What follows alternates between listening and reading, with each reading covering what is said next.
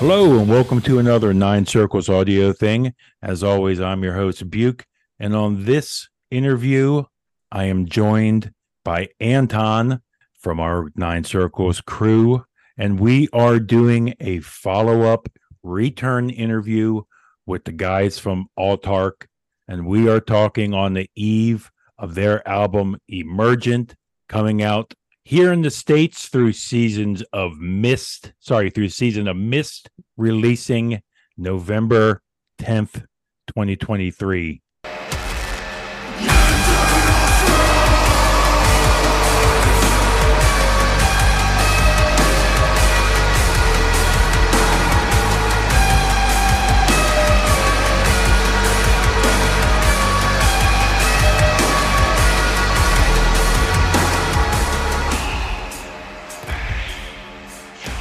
We are joined by vocalist and guitarist Michele. Michele, how are you today, buddy?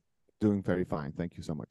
And we also on on the synths we have Tijnn joining us. How are you today, sir? I'm doing good. Good to hear, buddy. And on bass, the master of the bass, slapping the bass, Desmond. How are you you today, sir? I'm great. I'm uh, enjoying my tea. I'm looking forward to the interview. Good. It's uh it, is a pleasure to have all of you guys here. We as you know are huge fans of you guys and we received a message that if we would uh like to conduct an interview and I was I wanted to start the interview by saying you you beat us to the punch because the first second we heard any new material was coming for you guys, we were going to be reaching out to you. So we're really excited to join you guys. I'm sorry to have you guys on. We're excited to chat. So I will kick it off to Anton because Anton has written up uh, some wonderful questions here to ask. And Anton, the floor is yours, sir. Thanks, Pete. Thanks, Pete. Uh, and hey, guys. Um, it's a real pleasure to talk to you guys again. Um, we had a fantastic time last time. Um, what was it? A year and a half ago? Time About yeah. Um, we the, for for those who maybe want to go back and listen, we talked uh last time when you guys released your three album. Yeah, that's where we spoke. So what was that? Like a year, year and a half ago? Maybe a year, year, year ago? ago? Year and a half ago. Yeah. Wow. It yep. seems like yesterday we were talking to you guys. Um, yeah, feels fairly recent indeed. exactly, um, and it's it's such a pleasure to have you guys again. Um, it, this is going to be a difficult discussion in a way because uh, right before Buke hit the uh, record button, um, we were discussing uh, my immediate reactions upon hearing your upcoming album Emergent in its entirety, and as someone who loves writing about metal, I realized that I do not have the vocabulary to describe your. Um, if I would have to summarize in one word, it would be phenomenal. It's it's. I've been listening to your new album nonstop for the past couple of weeks, and it just keeps on keeps on giving new kinds of riches and and just it's just full of emotion feeling. Um i remember um when i when i of course the three singles you've released so far were just amazing but when i when i uh fired away the um the uh, opening track when i received the uh promo i just dropped everything. I was at work and I realized a couple of minutes in, I found myself staring at the wall, just completely lost, immersed in the, in the beauty of. It. Um, it's so, yeah, it's been an interesting time listening to that and experiencing it over and over and again. Um, so I'd, I'd let's start with the um, with the uh, with with a thing that um, I was just going through my notes and my and my album collection. And um, I just realized that you guys have been writing so much, um, so many albums, so many songs that have really resonated. I mean, uh, if we go back to Dodecahedron, um, the uh, the song "An Ill-Defined Air of Otherness." It's one of my old, old one of my all-time favorite.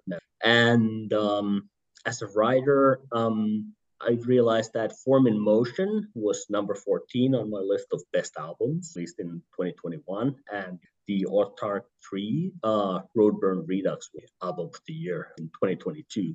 Um, so, how does it feel um, as artists and musicians when you find out that someone far, far away on the other side of the planet um, regards your album as their favorite release of the year?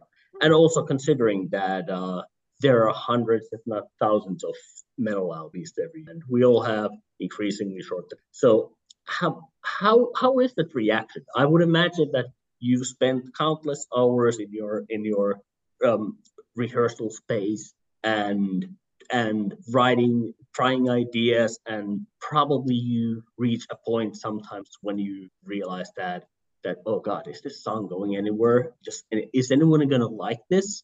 Or am i doing the right thing? So circling back to my questions how does it feel like in this day and age when someone really loves you? Well that is obviously uh, extremely overwhelming, humbling, have the possibility something is able to hear it. I remember from the Dodecahedron time, uh, there was one occasion, uh, a journalist, I don't really remember who it was, but described also a feeling to the album. Like, okay, well, that's kind of what I want to try and get across. And it felt so weird to kind of read back how I apparently with someone else that I don't even know through the music. So to hear now that that is happening album is of course um, very beautiful. Makes us feel, well, on behalf of me, very proud of what we've. And uh, indeed, a lot of work goes into it, a lot of effort. Um, and yeah, the purpose of us of it, I think, musicians or as composers, is capture uh, that combination of sounds and emotions um, and narrative that you want to. If everybody feels that it is uh, aligned in a way where you're like, okay, this seems hmm. finished, then we can um, you know, proceed to, you know, uh, uh, in, in this case, to our Legend of Mist and release it. And then the next phase appears where um, um, where we get the opportunity to talk to like you guys from Nine Circles, who um, you know are, are very interested in, in what we are releasing, and that is such a beautiful thing. To me, it's uh, very special. You know, when yeah, I want to piggyback off that. When did you guys in your history or coming up, when did you musically, I guess, and fan wise and support and stuff like that, when or when and how did you guys start to get that international exposure? Because, you know, we have talked in the background, you know, there's a lot of talk about what's going to happen in the future with with Bandcamp and stuff like that.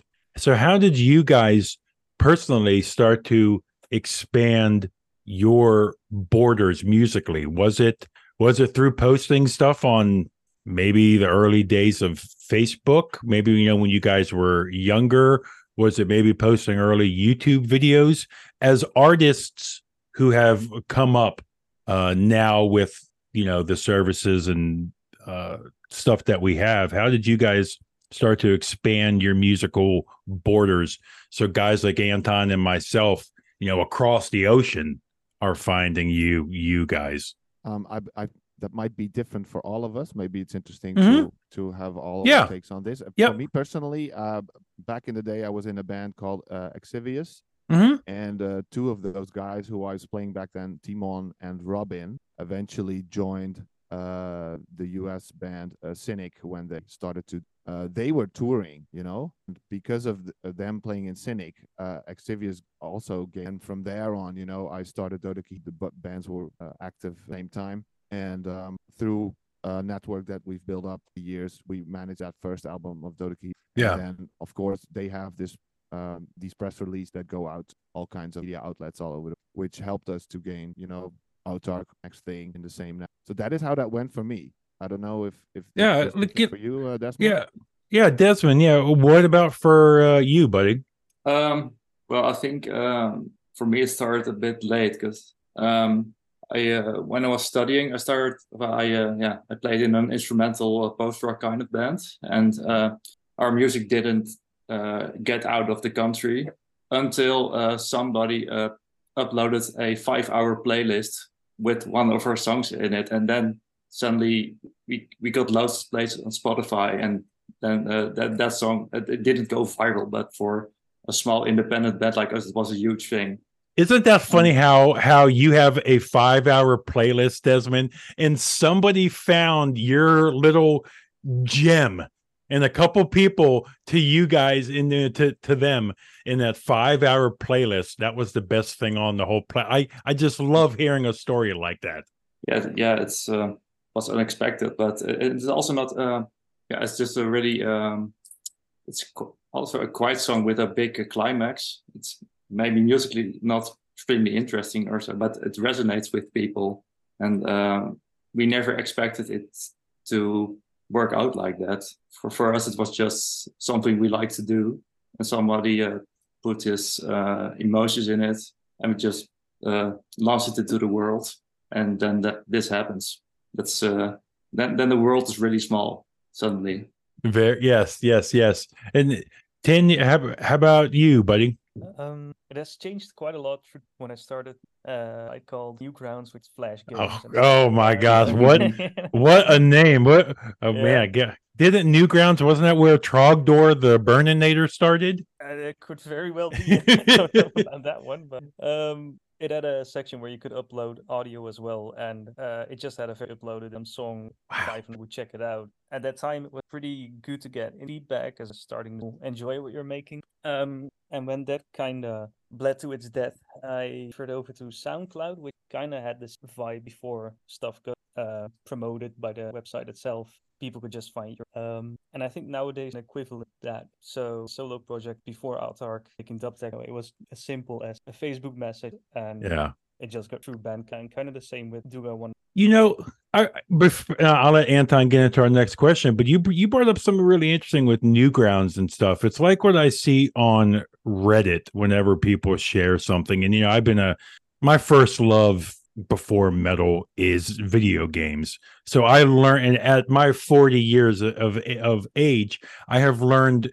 I learned really quickly early on how the internet can be a great place where a lot of great things get done, but it can also just be a place where people love to share negativity, just to be negative. Mm-hmm. Did was that something you learned early on that um, feedback is just gonna it's so easy for people to type a couple words and to maybe not take things personal. And i'm sure that's as artists that's a lesson maybe you guys had to learn early on or maybe you know with uploading music and the anonymous feedback maybe that was a talent or a skill you kind of had to learn early on that through newgrounds maybe you you did learn that if I, I, mean i'm a part of uh toxic gaming reddit as well.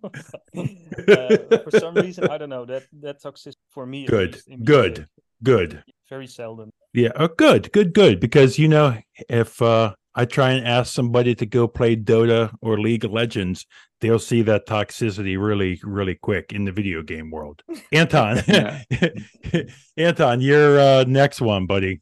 Yeah um i was curious to know how did your new album materials creative speaking um form in motion and autarkh 3 were both just, just such fantastic albums? And i can only imagine the uh the amount of the amount of um effort and passion you put into it to those two albums. But how did you approach the songwriting and production of emergent uh differently compared to your um, previous album. Yeah, when we were busy figuring out how how Form in Motion should sound, was trying to invent how types of beats that we were envisioning should be combined. You know, the heavy guitars, uh, which fill up the spectrum, make room for you know details that we were sounding at the same time. It was going to be still quite an multi-layered album. That is also how it came out. Even though I'm still very proud of it, if I if I put it up, if I play it now, it's it's, it's quite you know it's quite an intense ride. Um, up to a point where I started to think after a while it was released. Uh, I was like, for the next album, I would, would want to try and make it sound next one sound a bit, a bit more transparent. Even though I, I knew we, it would still be consisting many different types of layers, we wanted to try and see if we could find a little bit more of a transparency. And we, when it comes to the style, or there's just slight shift that you can hear. For instance, the song "Strive." It's a bit different song. Um, so that was one thing. And one other thing is that um, the, the, the core songs or the key songs on Form in Motion were all originally uh, written for the third dodecahedron album, Autarkh, um, which were all songs that I uh, writing in the past. And now for this album, um, you know, David is a really skilled, interesting composer as well. He had already been working on stuff um, for for possible, you know, future Autarkh songs. Um, it inspired me again to approach things also a bit. So it was kind of uh, it, it's like a, a, basic difference also between form and motion and emergent that emergent is like more of a collaboration both of us writing the song inspiring each other and of course the the Autarkh 3 thing was uh, happening, to say, or we were developing that. So also with and Desmond on board, we're working much more together in the rehearsal. Well, So we were discussing, uh, talking to each other, um, how do we want this to evolve? So it, yeah, I would say it's it's also more of a joint. Yeah, exactly. Yeah, you were saying you were the main songwriter on Form and Motion. but like you said, um, um, with David, you shared the uh, songwriting uh, duties on Emergent. So, how was the experience for the two of you? Well, to me, it is great. Um, I am, on the one hand, used to uh, doing those things by myself, like I did for Dodecahedron as well. Um, but if you meet somebody, you know, I don't know if this translates into English. You just need to say half a word, and they understand what you mean. It's a saying in Dutch um, and and we have this on uh, on a musical level, you know, and we agree almost all band in, in all kinds of different styles. Oh yeah, that we like and that we sort of don't. Like. Is so um, this is so interesting. You know, when I when I first met, we started to talk about what we're doing already. Like, oh wow, I can see us working together. So I'm really glad to collaborate, or uh, how do you say, chip in on this album uh, with he, uh, all of his ideas. You know, is it since this has kind of been, I, I, know you know you said you you share like a common uh interest you know and everything kind of you guys check all the same boxes and stuff like that was it hard for you though as kind of like the uh carriage uh driver? Was it hard for you to kind of share the reins with somebody else for the writing part of it? Is that is it is that hard for you? Because you know when you it's it's like you know when i teach my daughter how to ride a bike when i first do that that push and i let her go it's kind of hard to at first you know trust her to let her go? Was it was it kind of hard for you to hey metaphorically take off the i don't want to say training wheels but take off your grasp on it fully? Yeah I, I, I totally understand what you mean. Um on this specific topic it was not that hard because i uh was immediately convinced of the the quality the sensitivity of his work. So I, uh, but I that that I could sometimes get that feeling like, oh, whoa, wait, if uh, if, if if if he just goes for a month and he has like eight songs finished, and it's all David. I mean, those, exactly. those thoughts cross your mind, of course, but I, uh, at the same time, I wouldn't want to limit, you know, whatever he wants to bring to the table. That would be. I would never want somebody else to limit me as well. Yep. You know, so I wasn't going to do that to him. Um, however, uh, in being in a band, there are many other uh, aspects that uh, play a role uh, other than writing music. And uh, on a personal level, you know, that's that's kind of an, a development that I'm still working on. From time to time, it goes really well, and sometimes it goes a little less well, you know. But you know, letting go of things, trusting other people to you know chip in and do their thing, as opposed to you know trying to take control uh, all the time, uh, is is something. Is it's like a personal development process, an ongoing project. You know, hey, and there's some some guys like Axl Rose who decades later have never learned that uh, skill so I, I will just speak uh, on behalf of myself. Anton, go ahead. Yeah. Um, that creative process. Um, I think this is a. Um, I'm just curious about um when you guys get together. Um, and start riffing on ideas bring everyone bring stuff to the table um i think this question is probably directed at Tijnn um since you guys don't use drums in the conventional sense how is it for you of when you bring in new ideas to the uh to the practice space or when you start um, for the lack of a better word, improvising or playing on ideas for beats and, and all that. How do how do you actually do that in a in when you guys get together? Is it big because it's I would imagine um, that it's a bit more difficult and complicated and complex than just getting your drumsticks and starting to bang away. Yeah, I think most information is already there when we start giving feedback. Shall write basic ideas about what the drum lines should have blast be already. For me, more about riff. That's something whole band is cool enough to you know have have a say. I think for interesting, interesting. Um. Yeah, um, but he could he contributes a lot to you know. I mean, it's basic in the way. I mean, the, the concepts are basic in a way that they might be uh, programmed, you know, like a drum kit, and that is not that is not parts in that process. Just copy pasting and changing the sample to work. I would I could ways I'm very sensitive of adding sounds, all kinds. Exactly. Um, I was just thinking, uh, when we last spoke, uh, a year and a half ago, um, I remember that you mentioned that uh, back then that some of the uh, some of the themes and elements and uh, musical motifs of of the uh, Autarkh 3 album would feed into your new album, Emergent. Um, and I remember you teased that, well, just just wait, wait and wait and hear. It's gonna be amazing. And so some of those previous ideas and elements reappeared in surprising new ways. And I mean, people who know your discography will immediately recognize that killer riff on Strive. Um, and I think also that in a similar way, um, your whole new album starts with a callback uh, to the closing track of Emotion, Seit ist nur eine Illusion.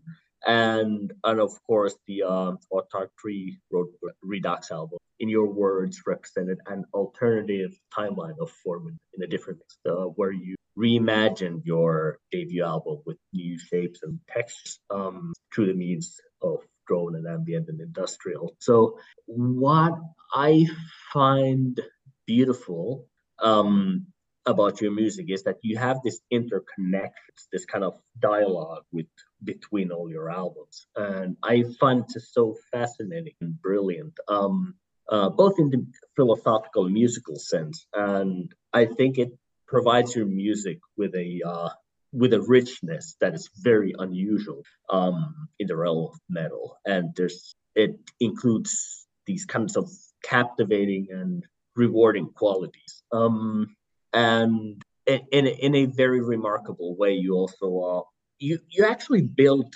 worlds and universes with your music, and there's this kind of continuing narrative between across your albums. So how do you create these connections, and uh, how how organic is the process, or natural, or extemporaneous, or does it require a lot of careful thought planning and deliberate planning when you, when you create these connections. Yeah, uh, both. Um, sometimes uh, comes into place really. Oh, there's an immediate idea of oh, that part is really great. Let's see if we can reuse it in an Autarkh 3. That was the original plan to try and form a, more you know, setting out of. But um, as we were working going along, you know, it would also make you know sometimes there would be uh, in the case of Strive and also part of those are th- ideas that come from a different project you know let's, let's say the artistic circle of of uh, the autarkh autarkh 3 um so sometimes um things from outside can you know so to say uh and also after that i thought you know it can be both ways as in things can uh, be reimagined from autarkh to autarkh 3 you can also go the other way. Why not? It makes it it's it's an interesting thought experiment or or to see how how what kind of connections do we want to make? Or can we make it more connected? Or is it going to be too complicated then? We don't know. It's kind of an ongoing artistic research process um, that we're just trying out uh, what will happen you know um, developing Autarkh 3 from Autarkh, you know, uh, funding for that in the government, like we spoke about last time. It has created a lot of space. Like literally, I'm sitting right now is, is a place we can rent because of that funding, and we were we were able to work together here more than so. It creates a lot of headspace to to debate these ideas. what can we do? What do we want to do? How how could this work in this or in that way? And no. um, uh, and even even after that um, we started thinking about would this way of working in any way beneficial maybe to other people as well? And this is something that we are, are uh, currently also investigating um, through this foundation that i started. It's about this way of working and what we want to try and figure out. People who are uh, you know, up and coming or younger artists and still in search for their artistic identity. This way of working might be beneficial to them in order to figure out what their or to establish uh, a, a, further further establish uh, an artistic. Um, we don't know if that is true, but it's kind of a, hypothesis like to investigate. Um, uh, uh, in from my point of view, it's a very interesting way of working. The hypothesis might be true, but we don't know that. Now, you know, I I I want to bring Desmond into this. You know, since when we last spoke, how have you guys, or sorry, how have have you personally? Grown as an artist over these past you know year and a half or stuff like this. Like you know i would hope that every artist is you know always trying to expand on their art and do something different. Did uh or you know through the, through your guys art just do more uh, creative things? So how what did the past year and a half find for you personally? And when you look around your bandmates? What were the big things that that stood out from like a personal artistic standpoint, growth wise? Um, ooh, that's a tough one. Um, I think uh, when it comes to uh, the writing of the stuff, um, I had to uh, blend my own ideas of, of uh, composing when it comes to basslines with uh, some stuff, uh, yeah, with the composing styles of David and Michele, which uh, they're totally different from what I normally do. But that's what makes it interesting. So it forces me to uh, um, make my uh, personality in terms of playing fit within that context. And I think, uh, yeah, that was um, one of the things I'm very, uh, I'm glad about that. Um, it that it it it worked out. Yeah, because I, I like to play in a certain way, and uh, uh, when there's space, I like to do uh, things like that. Because um, with those compositions, some things are just the way they are. If you're going to uh, fool around with it, it won't work. So you have to be uh, really conscious about it. But when there's space, I'll take it, and then I'll bring my personality into it. And to to make it work, I think that uh, was yeah maybe you could call it some kind of achievement. and I would say that's really the case uh, for the song called Trek, where you yeah have some really really cool uh, Desmondy ideas in there. Yeah. Yeah, that's also my favorite track. but yeah, I think um, that's a track. Yeah, track, not uh, the track track. uh, I think um, reflects uh, the most of my uh, personality as a uh, well bass player, musician, how you like to call it. So yeah, that, that could be the could be considered the the pinnacle of the growth within this group. hey, that, that's I I love that that uh, your bandmate can speak up, you know, for you there. Like, you know, he knows you so well, and obviously he has an answer, so he knows, you know, what song really shows your growth and uh your mm-hmm. style now. So it's really cool that he can speak for you that hey, this, you know, and that's for those listening, that's Trek is track four. So for those listening and playing at the at home version, uh, when this album comes out, that's track track four. Anton? Yeah, um oh funny you should mention Trek. Uh it's such a fantastic song and I I would pay a lot of money to be in people's uh in the same space with people when they hear that song. Such an intense song. Um, hey, guy, hey, I'm sorry. Anton, prior to the next question, can I run with something as we're talking about the creative process here?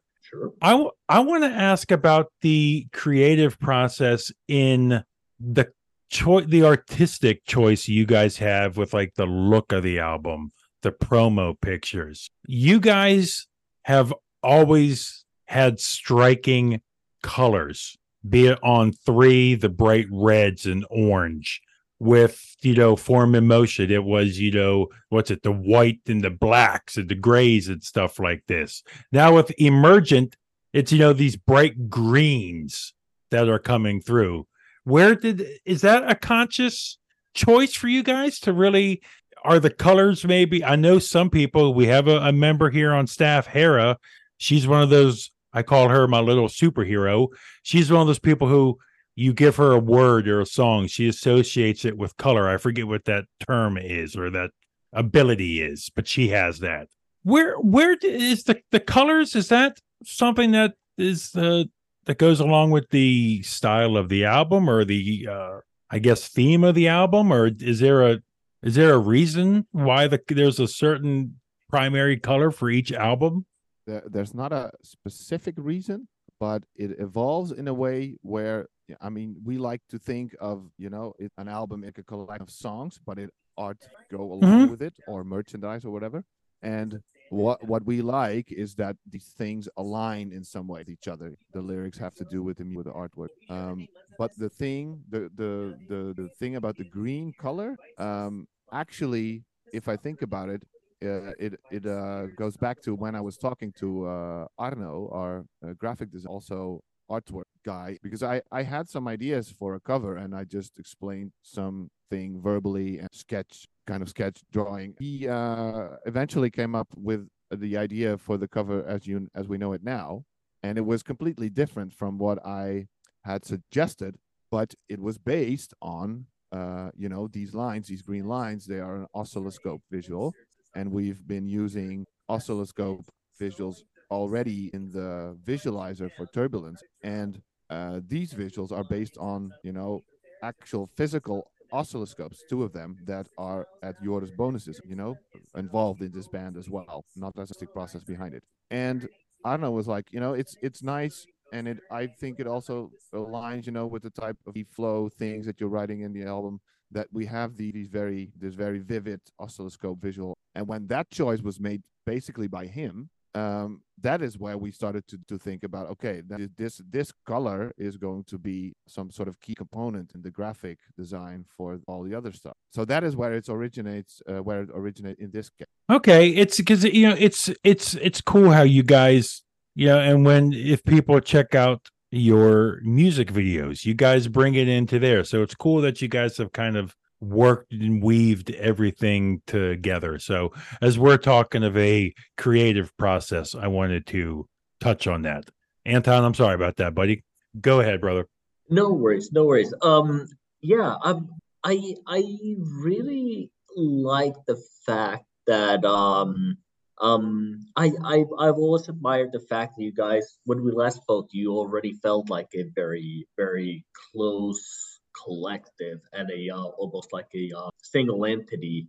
And um, I also noticed that this extends even to time after your stint at the band. Like you, you mentioned Joris, um, and he's not anymore in the official or the current lineup, to my understanding. But but he, um, what was his role in this in, in, your new album? I I understand that he provided some um, additional sound design and those uh, oscilloscope visuals for your music video. And um, I also understand that he also contributed to the uh, mastering of the album. So, so how was Joris doing? Uh, yeah, he was involved uh, a bit, a bit less than previously uh, on the on the previous album. But you know, we went this awesome place called Willem II Studios earlier this year. It's uh, in a town near here. They have all this uh, analog equipment, analog synthesizers, uh, old oscillator. It's a, like a very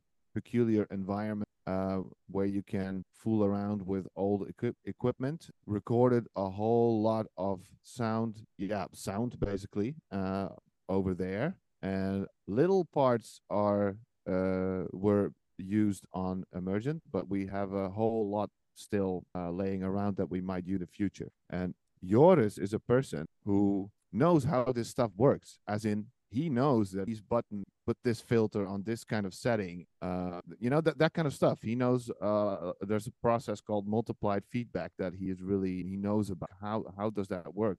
Physical how what you have to, so in that way he's uh he's like a brilliant electronic composer and sound designer for you know practical uh, reasons. Cannot be you know on stage in the band but he's you know we're still very connected whenever we collaborate and make could work.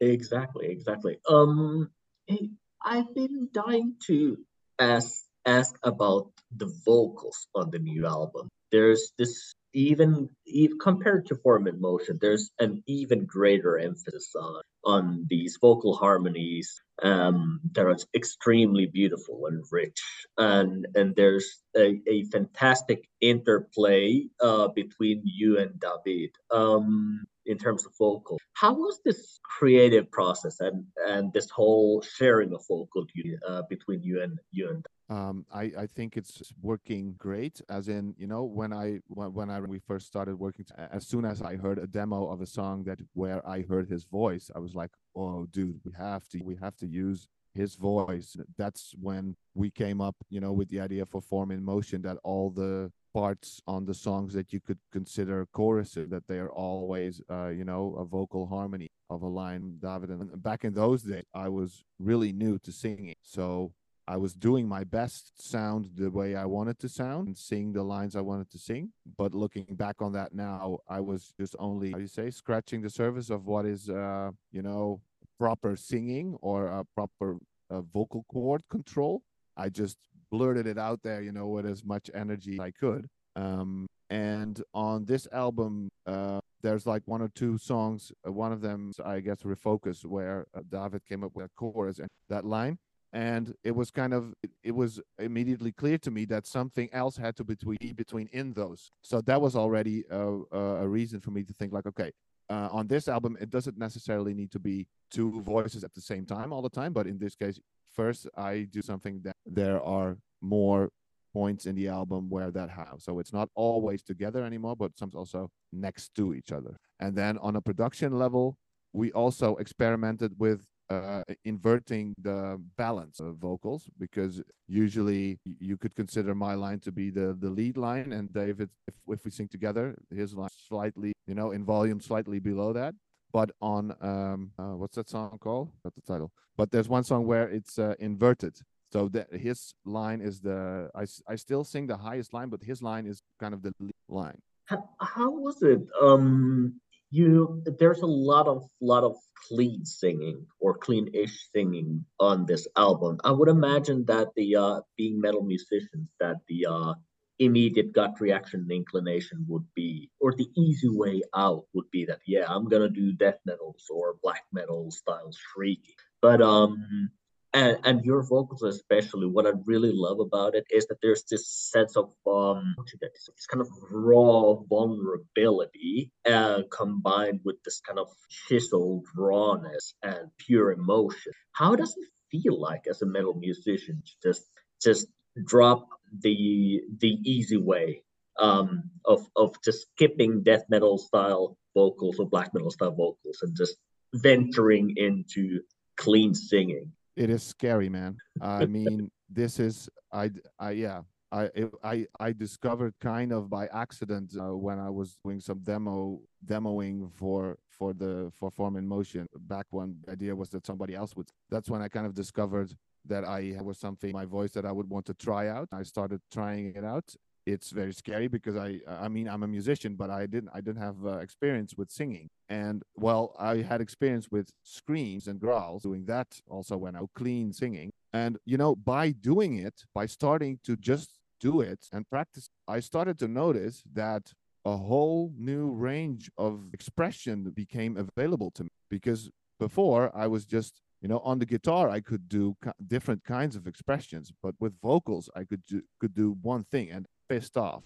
That was what I was, you know, what I knew that I could be good at. But now I ha- I started to discover that there were other possibilities and I wanted to explore them. However, that is not very comfortable because if you practice singing, it goes wrong a lot of the time as well. And it's very it's a different kind of wrong than playing a wrong note on a guitar. It feels much more personal. And as I'm trying to develop this skill, um, I mean, you know, we're humans, we're not perfect. So, you know, from time to time, I can hear on also during a show that it's off, or I hear, uh, I see a video that uh, of a recording. It just sounds like, okay, I'm trying my best, but it's not where I would like it to be yet. However, that is just part of the process, and I can, I can, you know, it can hurt me a little bit when I experience that, but I can also now easier than 10 years ago let let it go and uh, start to think again about all this, you know, beautiful new uh, uh, expression tools that I have now, rather than the fact that I, at that point in time, the line exactly the way I wanted. If that makes. Know, I want to ask your other bandmates here because this is a really interesting question. Uh, Tijnn, let, let, let me start with with you here. I want to. I know in the you know, and you and I, you know, being computer guys, we would know this. You know, at your disposal, there are millions, and probably elaborating, but you know, there's thousands of instruments that you can pull up digitally to synth with and play around with and stuff like that. When did you, or not when, but how hard is it with so many instruments at your disposal? Is it hard or is it easy to find your metaphorical voice in the electronic world when you have so many tools at, really at your fingertips like you know by the time we finish this interview you could have you know a hundred different instruments down downloaded yeah, for much every. Um, personally, I don't. When the drum sounds are uh, hard to just come up with. Also, not a lot of reference other bands. Not a lot of material you can listen to what other people. So, and also of having somewhere between that. It, yeah, but it's like but like when it when it comes to like you know you say that there's a um you know each song is like a new uh chance to express and research and stuff do you ever get overwhelmed you know, because like I'm not taking anything away from from Desmond here, but like a bass is a bass. Yeah, he, you know, Desmond, and I'm going to ask you the same question, Desmond. So think about this, but Desmond can work in different pedals and stuff like that. He can change, you know, small things. But you at your fingertips, you know, do you ever get overwhelmed maybe with too much that you can play with? I'll probably get bored if it's any other way.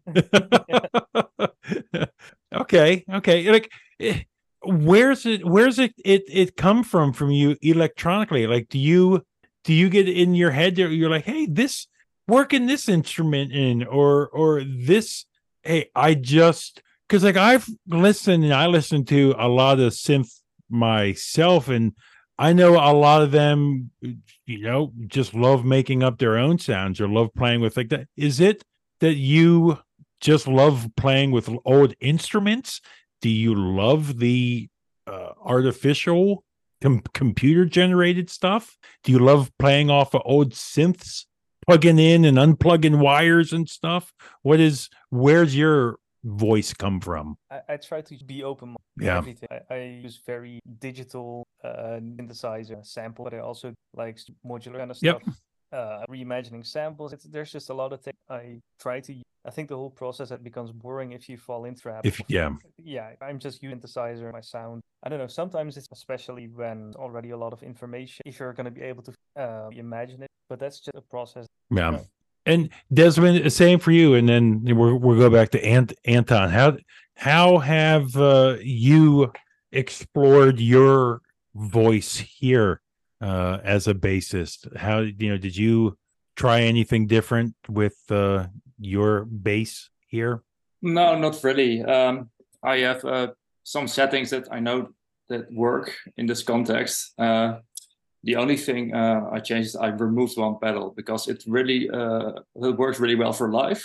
But uh, when recording for a studio album, um, it was too much uh, on the low end. It wasn't really balanced. So I decided to remove one pedal and just use two instead of three. Too So, much uh, low end. All all of the uh, doom metal fans just heard you say it was too much low end, and they all they all just shuddered. Well, we're not a doom band, so we have to do exactly. No, I know, I know. That's why I, I I was joking. They're like too Yeah. much low end. That's that. That's not possible. No, go No, go for, ahead. For, for life, for life, it's different. But Yeah. um, if if you use too much low end on a studio album, it gets oversaturated and yeah, gets cloudy. It, it will be in the way of the the kicks and all the other low uh, tuned synthesizer stuff. So you have to. Uh, I yeah I um, thought about it from an uh, audio engineer perspective. How will it fit the best? How can I make uh, it sound uh, audible without being obnoxiously loud?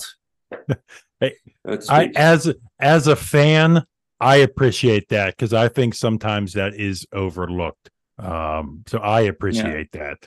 Yeah, but and uh, well, one thing I did differently is not about audio gear or stuff. It was uh, in terms of the recording. Uh, normally, uh, when I record, we have played the parts a thousand times. But for this album, uh, I decided to go in fresh and uh, just started. Uh, I uh, loaded up the track and started listening, and and then I just started recording. So I learned. The, I listen, learn the parts, then record, and then move on. So um, I'm not um, biased after listening to it too much.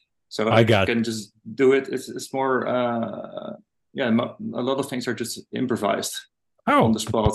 I love that. That I I I I I, I think that really shows talent a lot more when uh, things are improvised. I I I really I think as an artist you can really explore more when it's improvised. Yeah, and and uh, well, um, obviously not the the the riffs that were there. They are just the riffs as they are. But um, Yes. Yeah, it gives you uh, options. It, it keeps you sharp because sometimes you do stuff and it just doesn't work. And you have to have to uh, reimagine that part and try something else.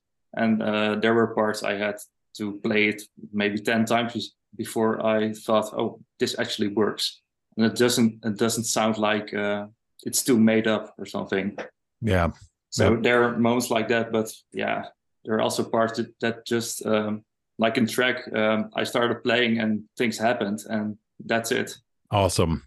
Anton? Yeah, this I I I would like to think that this was a uh, teaser for the inevitable Autarkh Five doom metal iteration. Um, hey, um, Right.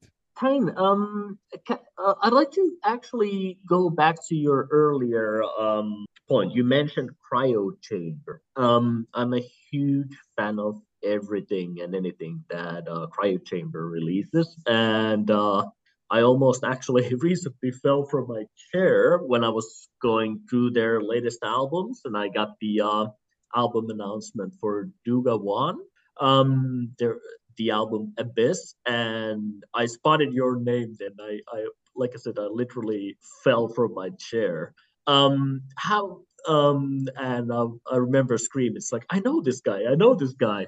Um, how how was this? How was this experience for you? How did you end up with Cryo Chamber and uh, and um, I also this is probably my wild imagination, but I feel that when I'm listening to Abyss, that I kind of feel and think that this could actually fit well into the uh, wider context of the Autarkh universe. Is there any kind of connection, be it thematic or uh, musical, to the Autarkh universe? Well, I think there is a bit hard to pinpoint how that had started cinematic kind of before I joined Autarkh. I really had to expand on that. But when we started that side and kind of got excited again and ambient approaching sounds again. And that time, also got inspired by Stalker, Line and Stalker, that really towards me. So I think Autarkh is a bit of a reason why I started music under Duga 1 and it also translates in sound because the choices I make were Duga 1 my choices you know it's, it's something of a preference that I probably will with project and there's even sounds from Autarkh in Duga 1 but also there are some sounds Duga 1 tracks have come back yeah Um, and I, I, I just have to ask you really quick, Anton. Before you know, Anton is man. These these questions, guys. These conversations. I'm I'm loving these conversations.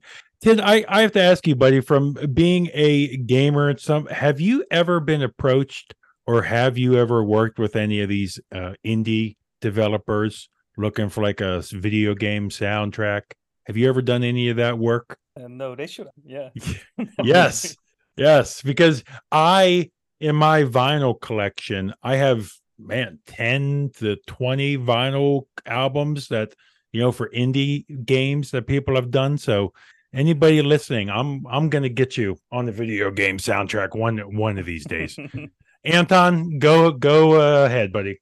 Yeah, going from ambient to um back to um lyrics and vocals. Um I I was really impressed by the lyrics on Emergent. Um they're unusual in the context of metal because um I I'd like to describe the lyrics um being something that is imbued with this kind of magnificent optimism. And there's a beautiful, rich narrative of what I see as spiritual and metaphysical evolution. And it's so unusual for metal. I mean, you talk about I, I was just going through the lyrics and and and I just jotted down all these beautiful phrases. You're talking about Michele, you're talking about in the lyrics about eternal summer, wondrous splendor, and what I really love is how the music base uh, the album basically ends when you're when you're declaring that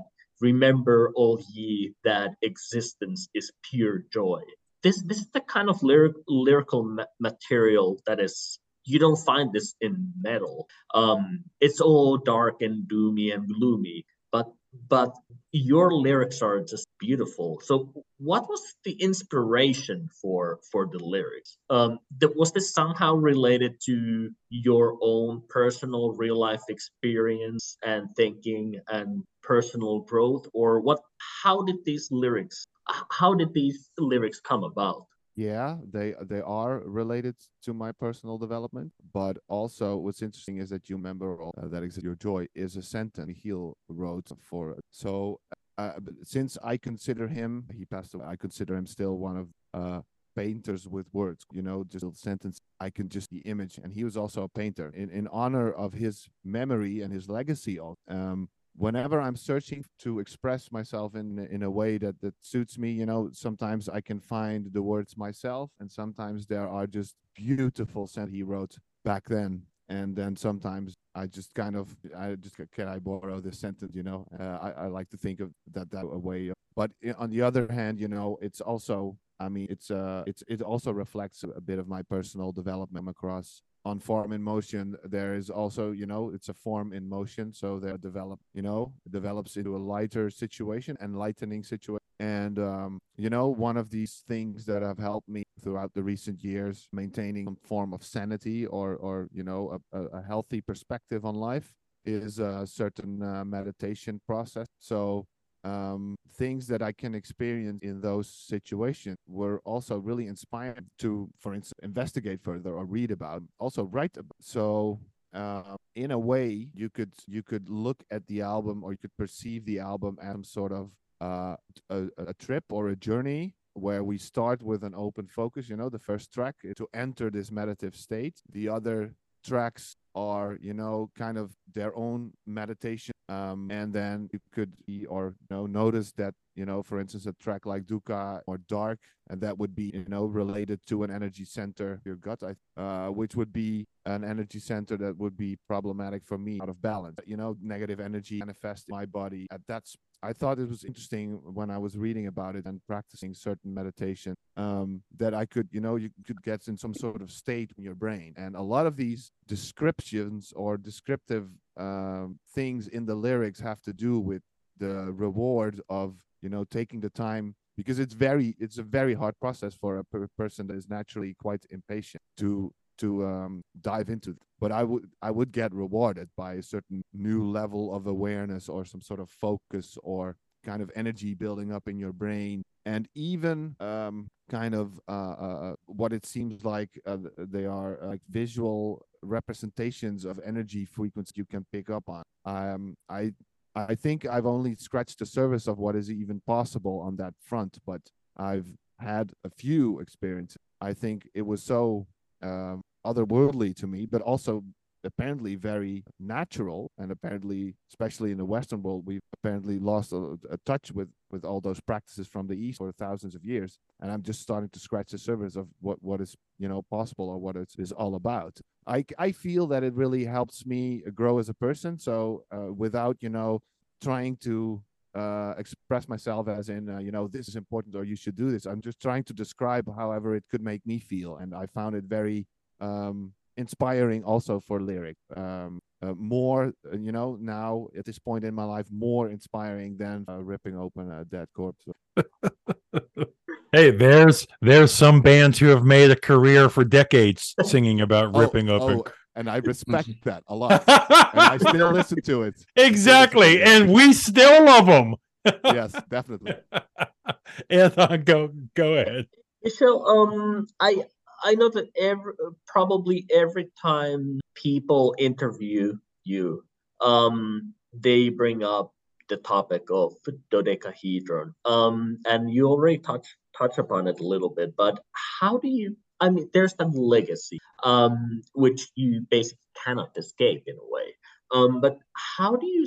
How how is the spiritual legacy of dodecahedron today, in in how it's presented on the um, uh, how it's presented on the new album. There are there are some I noticed that oh I was just the other day listening to Kwintessens and I noticed there's there the emergent reinterpret um, some of the textures and elements and soundscapes that were present on Kwintessens. So there is that kind of continuity and that kind of connectivity, which I was referring to earlier. So how how is dodecahedron and its legacy still present today in your in your music writing and your album? Yeah it, it, it is still present. Like i mentioned uh, some from time to time uh, see if i can you know borrow a word from he wrote but also uh, there is and this is uh, actually we're trying to capture this in a video that is going to be uh, this tuesday. I'm trying to explain a little um, process of reimagine ideas and the example i'm using that video is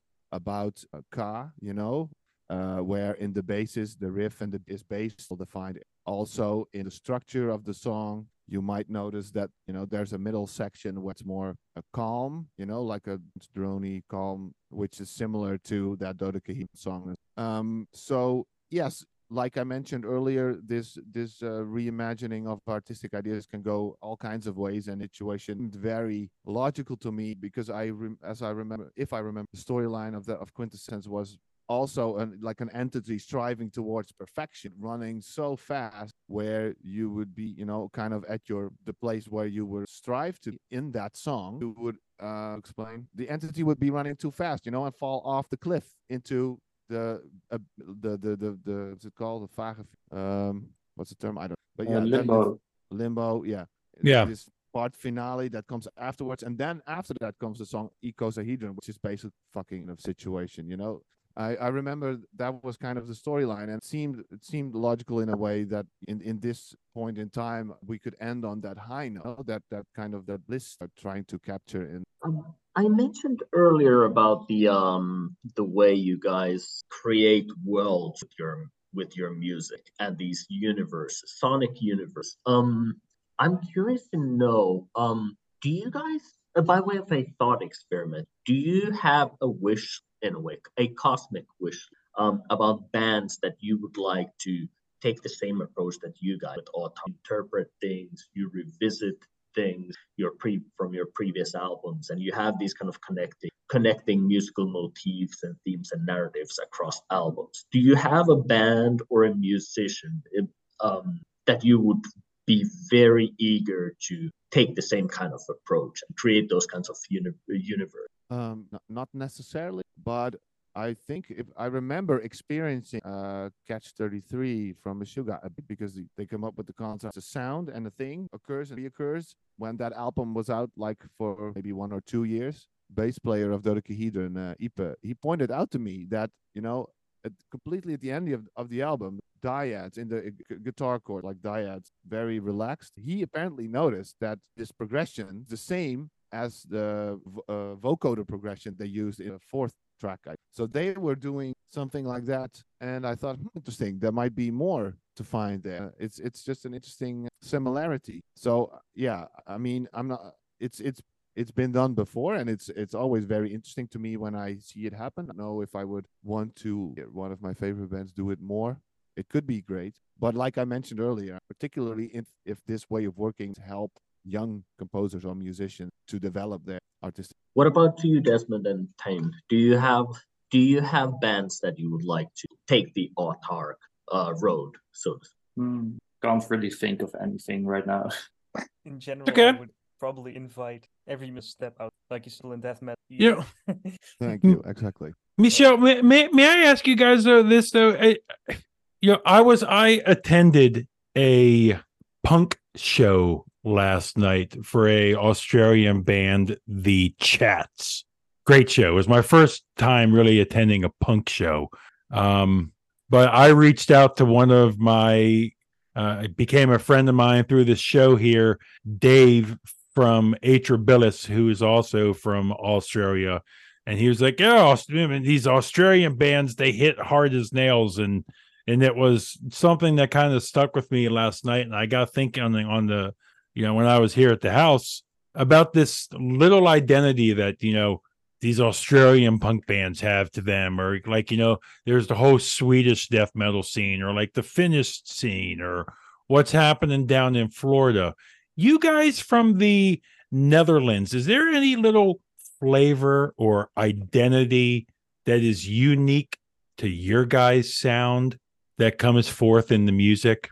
Is there anything that is just a product of where you guys grew up that comes in the music?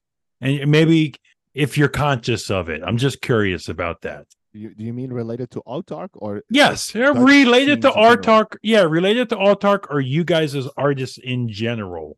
I just I, I wonder if there's anything you picked up, like you know, from where you guys you know grew your chops as artists that maybe is a product of you know where you're you're from and the the bands and the sounds you were exposed to. I would know. I I would would say that is too early to tell. We could just starting. Um, yep. And also, uh, we are just concerned with uh, the process of making what we like to make and figuring out how to make it. Yeah. Um, and if there is some sort of, I don't know, some uh, subcultural uh, um, development that, that, spawns from it in some way. See right now that searching for artistic identity spawn more musicians or composers to work kind of a circular way. You know, yeah. that would be great but it's not it's not an intent to create some create that environment. I got yep. We were trying to do something. We found a nice way of doing it, and we're sharing it. Yep. Because we think it's an interesting way of working. Yeah. And we'll see. I got. We'll see from there. Yep. Anton. Yeah, uh, Michele. This goes back to a couple of things that you mentioned earlier. Um, and I remember when we spoke um last time, uh, you were telling telling us about your day job in the field of music and how the uh, how the state supports emerging musical talent with all kinds of various programs and coaching and grant funding. Um, just just some weeks ago, you had the um you had the official launch of the uh, talent trajectory thing. So so could you tell tell us more about this this project and what it, what it what what's involved? Well, I, I already did a little bit. I uh, what I think is interesting uh, to search for is uh, um, see if this way of working are trying out uh, but also you know the business choices that result from also operating like we do. Then it would make sense to apply for that and that type of fund. Makes sense. Or um, to us, for instance, important to think. we talked about the color green outlet and it can be completely different for, for a different be also strategy we do. And uh, this is what this trajectory it's basically meant for people who are the finishing year of a, of a music studies uh, or have graduated. See if this way of working could be extra push their artistic development and also help them at the same time with a network that uh, created to support them in all kinds of other ways. Uh, people who are good at all kinds of things that are related uh, developing that is what it's about so it's it there's there's a little part of it that and there's a part of it and developing development um looking looking into the future um what do you guys have um coming up um with regard to autarkh Tree. I just noticed that you um you recently posted on Facebook a uh, a piece of a new um Autarkh Tree song called I think it was Fast Paralysis. And I and I understood from your promo material also that Duka um, taps into elements of new Autarkh Tree songs. So it looks like you guys have some new material already together. So so what's what's what's uh, in the immediate uh, future um, of Autarkh Tree? Is there a new album coming? Yeah, it's uh, it's well on the way. Uh, as in, we've been we, we delivered the the we delivered Emergent to around so by by then all all the songs on Emergent and in the summer we were like let's get together for a week or two and what happens if we just uh, get together in the rehearsal and start and that's when a bunch of things came up some of them uh, there's there's some new stuff in there. There's some reimaginations in there. And one of these things that we ended up doing uh, this song fast paralysis that starts off with a really cool guitar sound eventually evolves into the same chord progression final song on emergent called car uh, this of vast paralysis the autarkh 3 song is uh, which is also kind of the topic. So yeah but there's there's uh there's material for a new album. We just have to work on some some uh, songs some more but uh, yeah, we're we're excited about it. Thanks, very much looking forward to that. Um, I'm we are fast approaching the end of the year, and that of course means list and best of best of 2023 stuff. Um, what have you guys been enjoying? Um, it can be music, movies, TV series, video games, books, graphic comic books that you'd like to recommend listeners. Um, I've been listening to uh, the new Kiefer record. He's uh, on Stones Throw, I more of a hip hop. I think the Domi and JD Beck album is that also from this year, Desmond? I think so, yeah.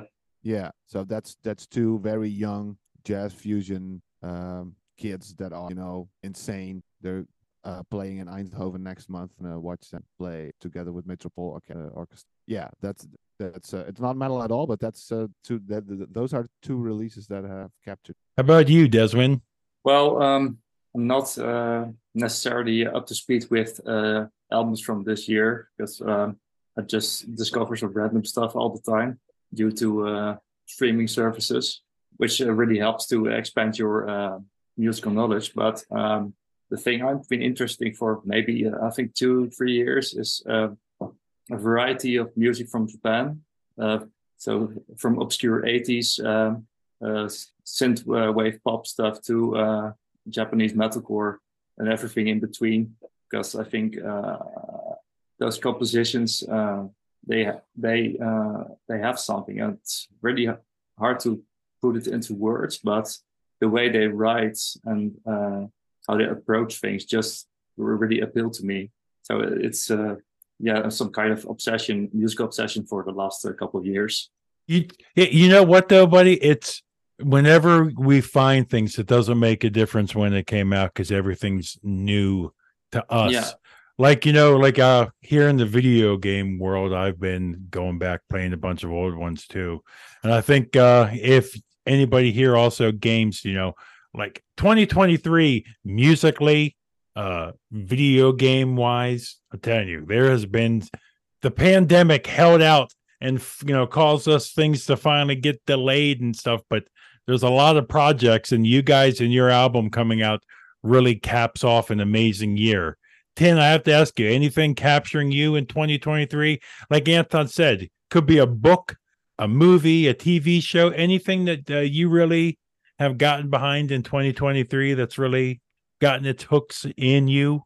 I've been, um, I will, I will lead off. So maybe give you a little time to think that, you know, in the synth world, that that this new gunship album has really blown me away but that's a real obscure obscure band there but go go ahead Tijnn i that's gunship um, yeah but um yeah i've been making a lot of dark amber do go one without listening to a lot of dark amber um i've been doing that for the past month and discovering what that charm city's last broadcast stood out to me um can you maybe tease anything when when will uh this Duga One stuff? Uh, see the will people this you know next year, the year after, or you still can't can't say anything yet? When can people start hearing that if they want to check out more of your stuff? Oh, it's out for like that. Okay. see. Okay. Well, I'm telling you, my friends, I we have gone for almost two hours, and I know uh, time wise it must be you know it was light and I could see Desmond really well when we started, but uh, now he has begun to now he has begun to fade into the uh, the darkness. So I think now is the perfect time to uh, start to wrap up, and uh, I will give you guys a final say. Then I will let uh, Anton go, and then we will wrap everything up. So let's let's give everybody a final say. Desmond, I will let you go first, sir. I'll give you a final say uh, if you want to say anything before we get out of here, buddy. Yeah, yeah someone else go first. I, I okay, yeah, okay, it. yeah.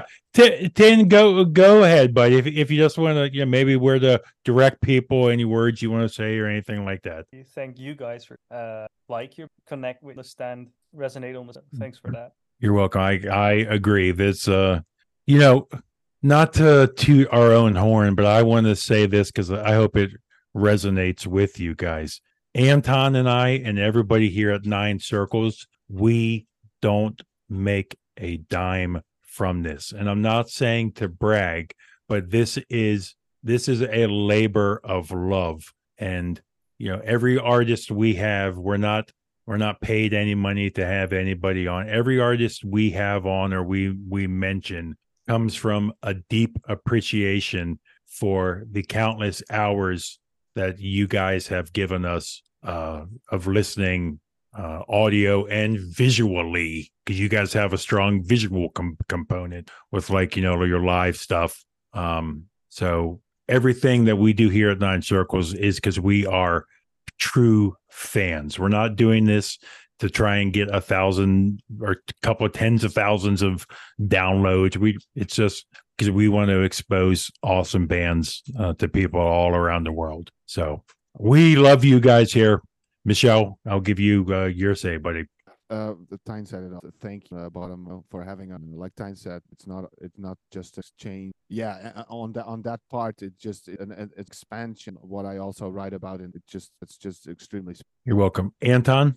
Yeah, thanks, guys. Um, this has been a real pleasure as always. Um, um, I'm working on the uh, currently working on the album review, the write up. Um, and uh, well, spoiler alert. Um, I have a feeling that this album will rank pretty high at the top of my uh, uh, albums of the year uh, list. So thanks again, guys, for enriching my life, Buke's life, everyone's life, and I really, really urge all of our listeners to uh, to listen to this album and purchase it and spread the gospel. It's a fantastic album. So thanks again, guys. Again, Emergent is out November 10th. You can go to Autarkh, Autarkh, A U T A R K H dot com, Facebook.com slash Autarkh, Instagram.com slash Autarkh Band, YouTube. Uh, you guys have a YouTube page, Autarkh.bandcamp.com. Hopefully, we can still say that page uh, six months to a year from now. And uh, everything else again please follow these guys. They're just not and they are not just a great band but they are truly a nice group of guys as i am getting attacked by my kitten. He loves you guys too and he's trying to say thanks. Woo. uh thank you guys.